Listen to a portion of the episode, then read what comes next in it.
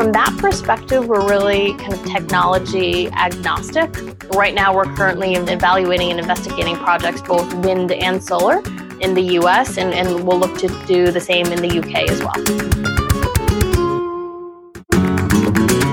Welcome to Smart Energy Voices, an SED podcast featuring conversations with leaders of the energy transition, hosted by Smart Energy Decisions founder, John Fiella. In each episode of Smart Energy Voices, John digs deep with industry movers and shakers to reveal insights you can learn from in their stories, personalities, and visions for the future. All right, let's dive in.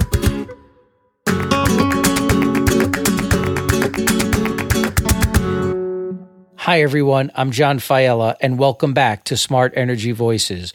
We hope you've enjoyed our first few episodes and invite you to subscribe to the podcast on iTunes so you don't miss any of our upcoming conversations. Today, you get to listen in on my conversation with Cindy Kwan, Global Chief of Staff and Head of ESG, Corporate and Workplace Solutions Division at Goldman Sachs, which took place at our recent Renewable Energy Sourcing Forum. Let's get started. Hi, everyone. I'm John Fiella, founder of Smart Energy Decisions, and thanks for joining us today at our opening keynote session of the virtual Renewable Energy Sourcing Forum.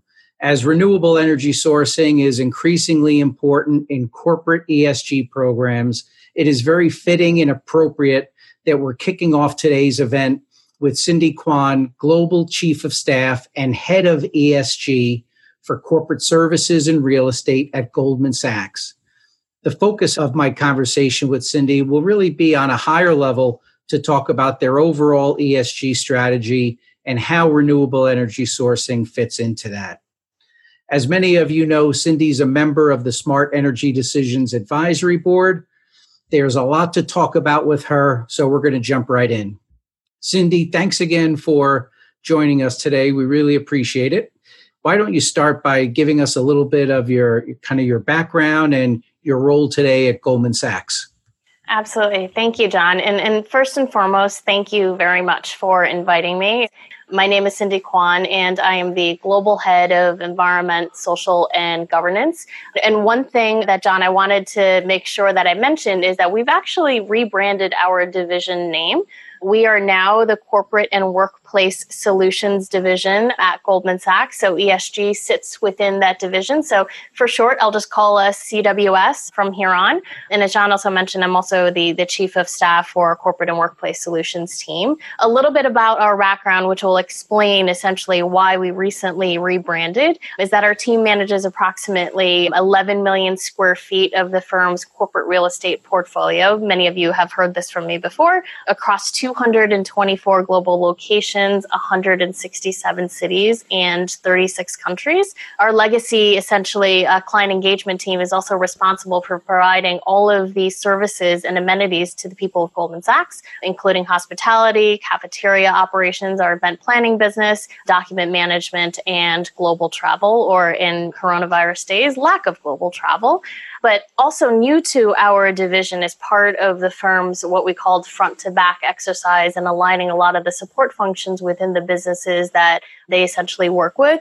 We also have a team that performs essential commercial and risk management functions that drive the firm's operating efficiency. And lastly, definitely not least, what's new to our division is that we have a team of technology engineers who are now at the core of delivering cloud and app-based solutions that drive the firm's productivity, collaboration, and our connectivity, especially in 2020 and leveraging a lot of these virtual platforms like Zoom.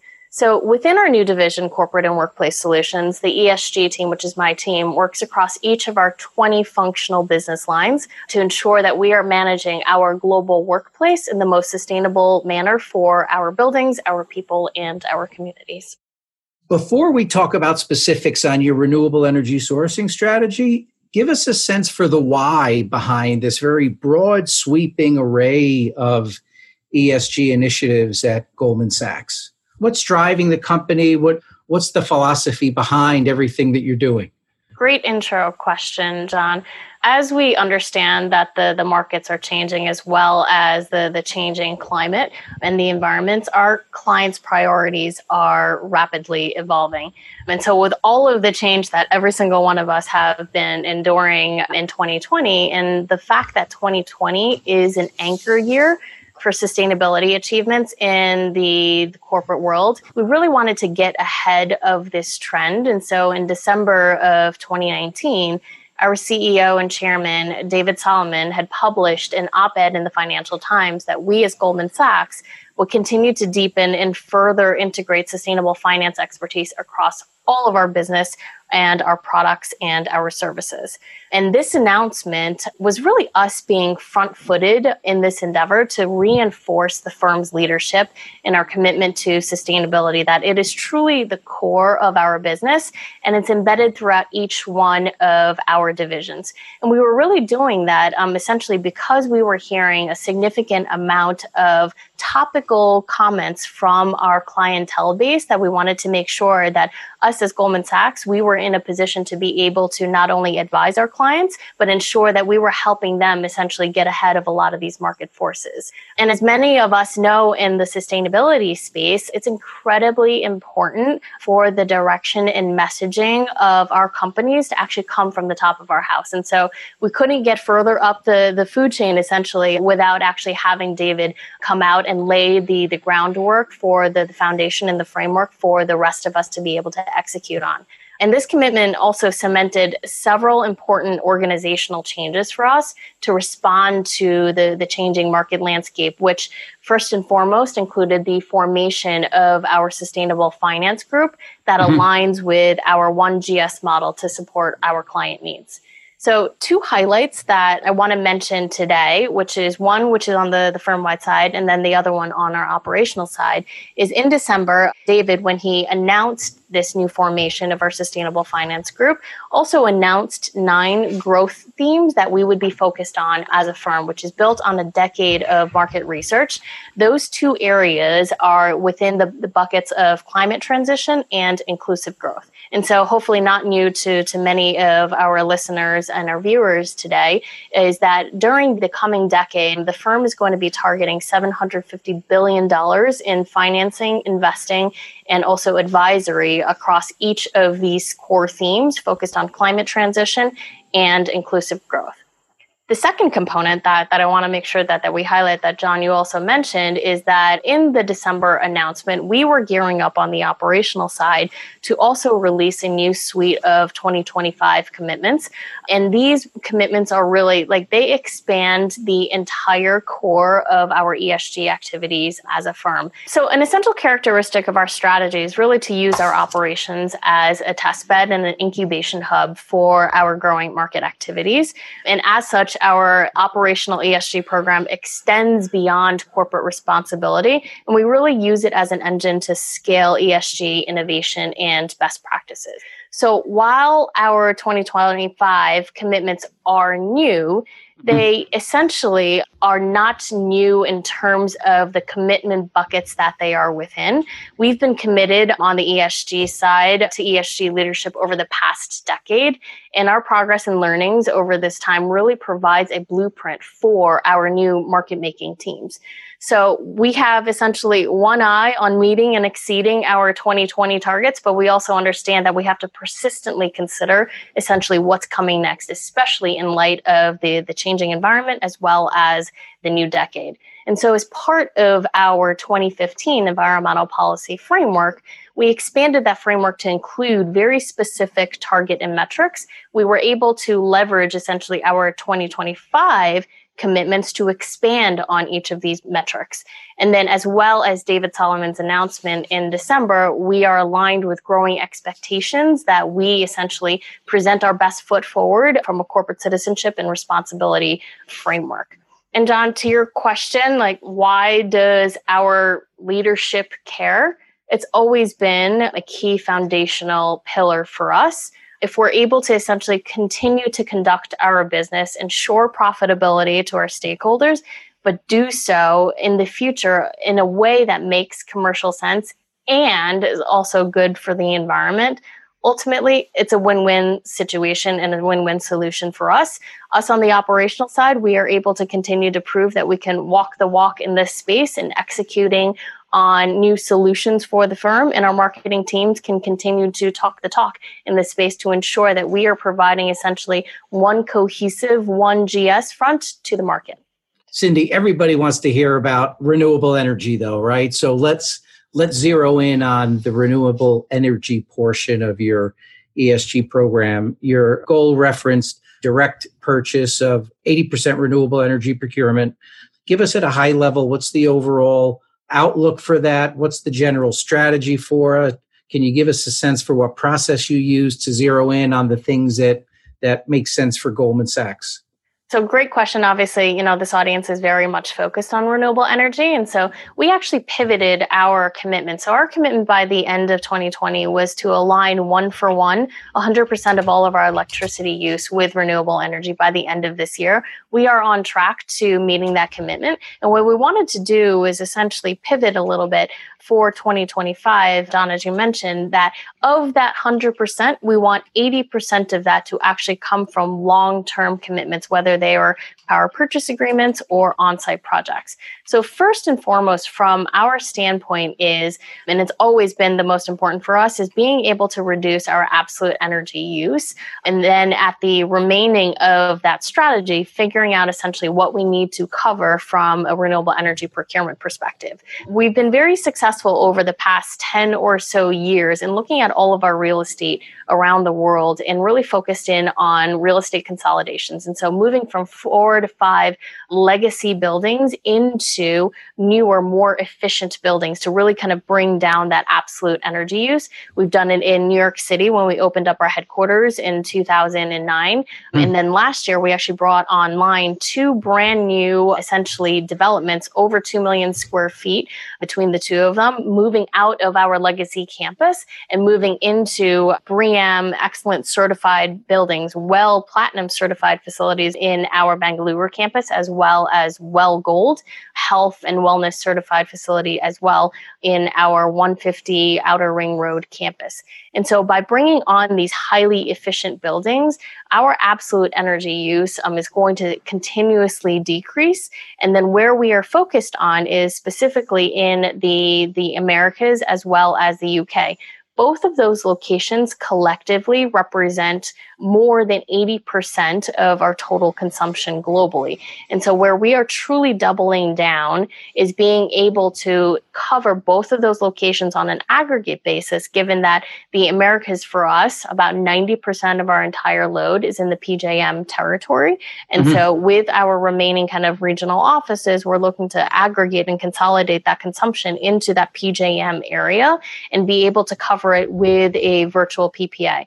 We're looking to do something very similar in the UK market as well, and being able to aggregate through a couple of our different buildings, data center, and also offices, but be able to bring online, whether it's a large wind facility in the UK market, to be able to align very closely with the remaining essentially 20% of that load in the UK market. And then also, we don't want to forget about, you know, the smaller presence. You know, as I mentioned, you know, we have a global real estate footprint. We are very much focused on some of those other areas, for example, like India and the Bangalore market, as well as Australia, where if there's not an opportunity for us to be able to essentially provide on-site options, we are looking to directly source through local partnerships and aggregation opportunities to be able to kind of bring together a collective force where there is smaller consumption. But if we're able to align all of the essentially strategic goals in this space, we'll be able to bring new markets and new structures to market, specifically in the Australia market. Just to go a little deeper into renewables, Cindy, do you have any preferences for like offsite PPAs versus onsite, wind versus solar? Are there any strategies that you have that call for a particular type of renewable application?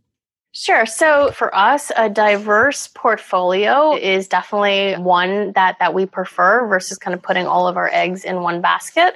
Unfortunately, due to the diversity of our facility types around the world, whether we own the facilities, whether we're a single tenant and we lease space, it doesn't always allow for on-site installations. However, we are really excited to bring online a brand new solar carport project later on this year at our ECO facility in upstate New York. It hopefully will be operational later on this year. But, you know, as we were talking about COVID before, the facility actually should have been operational last month. But due to a lot of the supply chain disruptions, we're now pushed out to a little bit later this year. But we also have a solar array at our LEED and WELL certified campus in Bengaluru. And we're constantly evaluating on-site solar opportunities at our data centers in New York and London. And for us, where on-site is not feasible, on-site being mostly solar opportunities, we've spent the bulk of our time investigating virtual PPAs and partnerships with our landlords to source renewable energy. And so one of the things that we were really excited about at the end of last year, and it was basically a 3-year in coming conversation that we had with our landlord, but we were the first tenant in Roppongi Hills in Tokyo to be the recipient of landlord-provided renewable energy from non-fossil fuel energy certificates, which was a brand new instrument that came onto market at the end of last year for renewable energy. And we started the conversation very early on in 2017, where that was not even feasible. And we were the only tenant asking for it. And now, as we kind of go into the RE100 fees, many of these corporates have 100% renewable energy targets by 2020. So we were really excited to be able to bring this new structure onto the market. And then we've also worked with our utility provider directly in Australia and the UK market to provide us directly with renewable energy certificates. And so we try to essentially mix and match where the local jurisdiction allows us to be able to source renewable energy in different ways. And John, to your question around wind or solar, from that perspective, we're really kind of technology agnostic. As you know, we were previously involved in advanced conversations for a wind power purchase agreement in the United States. Right now, we're currently evaluating and investigating projects, both wind and solar, in the US, and we'll look to do the same in the UK as well. In closing, final question, what final thoughts do you have around how you see sustainability playing out at Goldman Sachs, not only for the next 5 years, but well into the future? I think beyond climate change, you know, our commitments to our employees, our clients, our communities have to range the entire gamut within ESG. And it's very apparent to us that these commitments to social equity need to extend beyond our own operations. And for those of us in the U.S., diversity, inclusion, social equity are terms that are now hand in hand with COVID and this global pandemic. And so I think really the focus for all of us as corporates really needs to be looking into our people, the diversity of our people, our supply chains, and the diversity of our supply chains, and ensuring that, you know, we work with diverse vendors that mirror essentially our goals and our commitments in this space, and more so a calling to the energy sector, which has traditionally lacked the diversity amongst essentially our peers, which would be really great. You know, John, that article that you wrote, I think, bringing to light a lot of the common issues that we are all working to fix, I think is going to be incredibly important in the next near term this year, but an ever-evolving conversation that we will all as leaders in this space need to continue to address head-on. Thanks for referencing that column, Cindy. We're committed to inspiring diversity in the energy sector, right? Because there's a lot of work to be done here, and we'd like to lend our platform and our voice to that cause. It's a very exciting view of the future, and if I had to make a bet, I would bet on you for making it happen. There's so much that you're doing in so many areas, and hopefully everyone that's listening has an opportunity to find just one thing that they say, hey, you know what, that can work at our place, and they try to implement that. This has been a great kickoff. It's been a higher level conversation, right, about ESG and how renewable energy fits into that. But I can't think of a better way to have kicked off this virtual renewable energy sourcing forum than with this conversation, Cindy. So thank you once again for everything that you do for the community and your role as an advisory board member of Smart Energy Decisions. Thank you very much. Thank you.